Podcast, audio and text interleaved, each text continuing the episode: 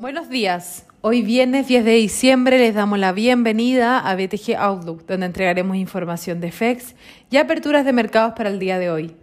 El tipo de cambio abre línea con el cierre de ayer en 848,5 con los mercados mixtos.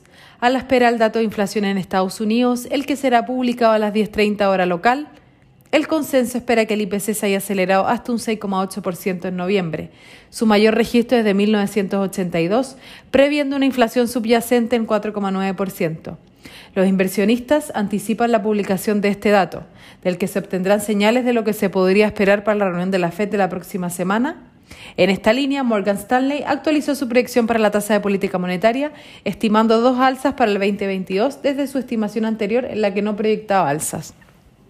El Eurostock 50 cae 0,04% y en Estados Unidos los futuros apuntan a apertura al alza. El S&P 0,37% y el Nasdaq 0,32%. Por su parte, en Asia los mercados cerraron negativos, con el Hang Seng retrocediendo un 1,08% y el CSI 300 un 0,46%, mientras que el Nikkei lo hizo en un 1,00%.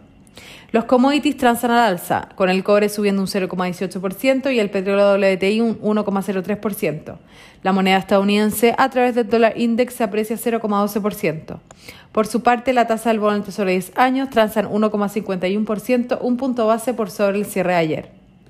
El tipo de cambio opera en 852 hasta ahora, con las monedas emergentes depreciándose y el cobre positivo.